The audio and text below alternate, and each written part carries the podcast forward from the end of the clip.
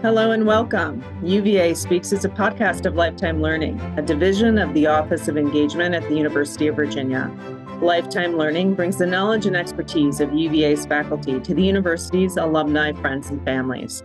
My name is Susan Lynch, and I am the Associate Director of Lifetime Learning at the University of Virginia's Office of Engagement. This podcast features Moira O'Neill, an Associate Professor in Urban and Environmental Planning at the School of Architecture at the University of Virginia. She also holds an additional appointment at UVA School of Law. O'Neill's interdisciplinary research and teaching focuses on land use, climate, and resilience. Her research examines state and local government efforts to mitigate the impacts of climate change while also addressing inequality. She's a principal investigator on a study of, of land use regulations in cities and ex-urban areas, the Comprehensive Assessment of Land Use Entitlement Studies. This study contributes new data to housing policy debates about which regulations promote housing affordability, integration, and the reduction of greenhouse gas emissions. In this podcast, Professor O'Neill will talk with us about her research. So thank you, Professor O'Neill, for speaking with me today. Oh, thank you for having me. Great. So, your research profile says that you use interdisciplinary methods to understand how state and local governments are working to address the impacts of climate and while also address, addressing inequality. Can you share more about what you mean by this or possibly provide some context and examples of your work? Sure. So, broadly, I'm interested in how state and local governments are trying to solve for multiple challenges at the same time. And I'm also interested in how policy moves from paper to practice. So I'll provide an example from my land use law research, the study that you referenced. In this research, I'm really interested in understanding how local governments write and apply land use regulation to address the impacts of climate change while also trying to promote affordability, inclusion, and integration. And my goal in this work is to try to produce what I describe as actionable insights that policymakers can use to tackle the challenges of climate change and inequality at the same time. So, to explore this question, I gather and analyze a lot of different types of data on how local governments apply land use regulation to specific types of development over time. And I do this work as part of a team. I work with multiple scholars and students at cross disciplines so that we can look at the same question from different angles. And I blend legal research with planning research methods so that I can explore this topic using different tools and different kinds of data. So, for example, I might start with research and reading through statutes and regulations, and then I'll move on to researching how governments apply those regulations by analyzing and coding development approval documents. So, the documents associated with proposals to develop housing or mixed use development that includes housing and other uses like retail. And I'll also look carefully at staff reports. So I'll bring in a lot of students to help me read through a number of documents and then code them, particularly legal documents, so that we can then do different kinds of analysis, including use of descriptive statistics to calculate timeframes for different kinds of proposed development or spatial analysis like mapping. So, for example, mapping allows us to look at how governments apply law in relationship to a particular location and environmental conditions. For example, there might be maps that document the presence of high wildfire risk or a risk of sea level rise. And so we can layer all of our coding, uh, our coded legal documents over those maps to sort of see trends in terms of how governments are applying law in relationship to those risks. And we also layer in interviews and document analysis so that we can nuance everything we're learning through statistics or mapping and to build in and understand better context. So in general, I use these different methods and these different kinds of data to answer questions like what is happening within any given city because my larger aim is to provide the kind of analysis that's actually useful for the community and the policymakers within the area that I'm studying. So, in the land use context, specifically around housing, for example, my goal is to gather the data that's needed to shed light on the practices and policies of local governments. So we can reveal how they're advancing or maybe inadvertently thwarting their own land use goals for housing or climate and and more such as trying to address inequality. So the research is meant to increase transparency and that is to help make it more possible for leaders and the public to measure progress along specific policy goals so they can identify what needs to be adjusted or if anything needs to be adjusted. Great, thank you. So, what have you learned so far from this research? Well, in the California context, I've learned that at least some local governments might be applying land use law in ways that actually thwart their own local policy goals to address climate change and affordability. So, for example, some of the cities I've studied with colleagues have created local policies to try to expedite review and approval of more sustainable development or development that would offer denser housing near transportation and jobs and more affordable development or housing that is below market rate prices and affordable to lower income housing households. But when we pull out the data to examine exactly how they're applying these these laws and other law and policy, we find out that they're not always achieving their own stated policy goals. But we've also learned there's not really a general quick fix. So, for example, one city that I've studied with colleagues in depth is the city of San Diego. And in that city, the data that we have suggests that the local government perceived that process and hearings were holding up approving housing development that they felt would meet their climate and affordability goals. So they appeared to prioritize reforming that dimension of their local law so, and, and planning practice. So specifically, they looked carefully at where they could approve housing using a planning staff member's review rather than a public hearing to try to help move certain kinds of development faster through their process requirements. But it doesn't appear that they tackled other dimensions of their local law that would make those reforms impactful, such as whether they had enough land area zoned for the type of housing that they said they wanted in their jurisdiction. So in that in the years that we studied that particular city in San Diego, the data indicates the city probably isn't wasn't seeing the impact that they hoped for. And eh, at the same time, another city we studied at, at, during the same years revealed something totally different, the complete opposite. San Francisco is one of the other cities that I've studied in depth with colleagues. And that's a city that we could describe the data is showing that they've zoned a fair amount of land for dense housing near transportation and near jobs. So that theoretically would promote their affordability goals and their climate goals because they're zoning for dense, potentially affordable housing near transportation and job opportunities but they have not done very well with their procedural requirements or the requirements around hearings and different procedural steps. And in practice, the data indicates that San Francisco's local procedural requirements essentially foreclose opportunities for many affordable and middle income housing developers entirely. That's probably contrary to what they would like to see happen as well.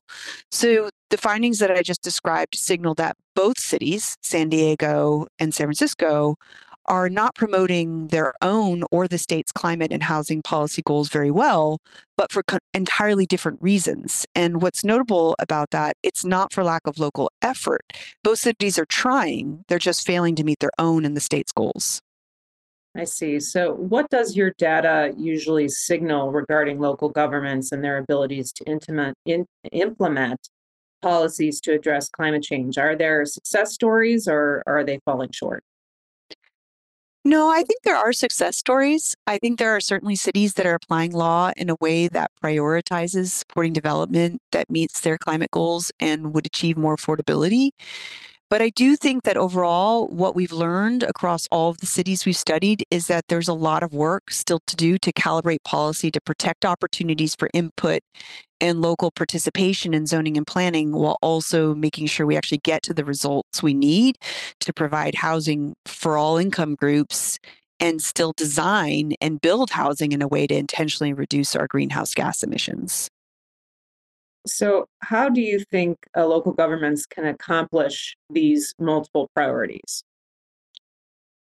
Well, pretty consistent with the way I approach my work. I have to say that the specifics of how are always going to depend on the geography, the people, and the regulatory context of any given county, city, or town, and the state that they're located within. So that's part of what drives my approach to this research. So I spend my time working with others, pulling together and coding a lot of different data from several individual places. And I broadly do think that good data or good information can help illuminate the specifics of how in any given place. So in the cities I've studied so far during the time period that I was researching, the state actually had law in place to help promote the production of housing for all income groups and to protect the environment and to balance participation goals against the need to increase housing production, right? So they wanted to increase transparency around public decision making that imp- impacts the built environment. They also want to address housing production. They want to also make sure all income groups have access communities. But during this study, I think we definitely learned that some of the governments that we were studying, some of the local governments that we were studying, did not apply these laws with equal force. Or in some cases, you could even go so far as to say that they just failed to follow some state law entirely. Great. It sounds like there are many stakeholders involved in these processes, and that lends to the complexity of the issue. Do you think that these impacts are going unnoticed? There are many stakeholders involved in these processes. That's absolutely right. And I do think that the different stakeholders add to the complexity of the issue because different stakeholders have different needs out of the development process. I would say that our data indicates that people within any any one of these geographies that we studied there are people that do understand exactly what was happening or at least that some of the stakeholders understood that this was happening that some local governments were maybe not enforcing or applying certain state requirements.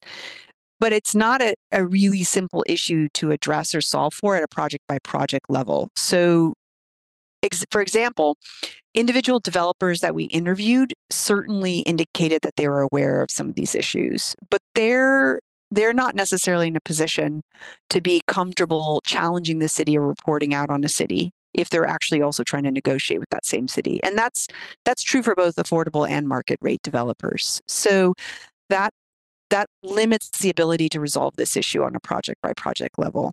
One of the recent developments though that we've observed in state law that I'm really appreciative of given the work I've been involved in is a a new state law or relatively new state law within California, for example, that created an information forcing component or requirement while it was also trying to tackle a range of different policy priorities. So right now I'm in the process of writing up some analysis on how local governments have been applying this relatively recent state law that primary its primary task is to allow basically below market rate housing development that's proposed in urban places that meets a whole host of criteria to move faster through approval processes. And so, an important aspect of this law is that it allows this below market rate housing that conforms to local zoning and planning and is not located on environmentally sensitive sites to be processed with processed within a specified number of days, right? So there's a limit in terms of the amount of time that a local government can take to to process this proposal for development and it also allows the proposal to bypass or avoid state environmental review entirely. And this only exists in cities that have failed to honor their low income housing production obligations. So what this law is in effect trying to do is, is it's actually trying to balance participation and input against the need to build dense housing in the places where we need it for low income house, households. So it's not intervening in local power over process over zoning planning or design it's only intervening over process time frame so the big takeaway is that it essentially telling it is essentially telling local governments that haven't met their housing production goals you can still zone and plan. And once you do that you just can't drag out the approval process on below market rate housing that conforms to your own plan in your own zoning and meets a range of other criteria, including where it's sited and how what kind of labor it uses to construct the building. But one of the most interesting aspects of this law for me is not only its its sort of deal making or the balance it's striking between participation and local power and the ability to achieve certain end results in terms of production, it's also how it's changing the way cities and counties have to report information on how they approve and what they approve or deny to the state in terms of housing development. And I think this is so significant because that new information forcing requirement that's a component of this state law that I just described, it actually does a lot of the work to answer the question you posed on how. How do we do this? Because the data that's coming out of these local places now across the state goes up to a team within the state's Department of Housing and Community Development. And that team uses this data to produce a data dashboard. And that data dashboard in turn allows the public and all policymakers to see how cities are saying that they're doing in terms of housing development and production. So now anyone can immediately see if cities that are near jobs and have more transportation are reporting out approving more or less housing than, say, cities in more rural or agricultural spaces. And you can also see what kinds of housing these places are approving. You can see if more production is coming through dividing land and single family housing units units or through the building of apartments. And whether we need more or less apartments depends a great deal on the place that we're looking at. And this is the kind of information that can really help with local and state level policymaking. Great, thank you. That's that's a lot of great information. So, lastly, given these new developments, um, where do you see your research fitting in with all of this, and how do you think it'll help policymakers address climate change issues? Well, I have two big priorities with this area of my research right now. And the first sort of connects in with supporting the places I've already studied with their own data management and reporting requirements. So I'm using the data I've gathered with others, and I'm working with the state and I'm working with city level planners to help these planners answer questions about what they need to do for their own policymaking. And I'm allowing them to ask the questions, right? So they frame the questions, and I use this data to help answer them. But I'm also wanting to expand this work outside of California and into new regions and new states because the challenges that I observed in California are not specific or local to California. Right? The challenge of trying to address climate and housing affordability and housing supply, these are challenges that impact our major high cost metros nationally, including, for example, the DC, Maryland, Virginia metro area. So I'm exploring right now how to expand some of these same research methods into these new geographies with students here at UVA. That's great. Thank you so much. Um, so thank you, uh, Professor O'Neill. I know that this is a lot of really great information and gives us all something to think about um, in regard to all these different pieces of of climate change, of land use, and inequality, and the complexity all of, of all of it. So Thank you so much uh, for sharing this information about your research. You know, climate change is such an important topic, and it's important to understand the efforts that are taking place right now at state and local governments. So, thank you for sharing your knowledge and expertise with UVA's alumni, friends, and families. Oh, thank you for hosting me. Well, thank you. And uh, thank you for listening for upcoming podcasts and other lifetime learning programming, recordings, and blogs please visit our website at engagement.virginia.edu forward slash learn. You can also find our podcast on Spotify and with the Virginia Audio Collective, which is a network of UVA podcasts hosted by WTJU Radio and can be found at virginiaaudio.org. So thanks again, and we look forward to taking part in future lifetime learning programs.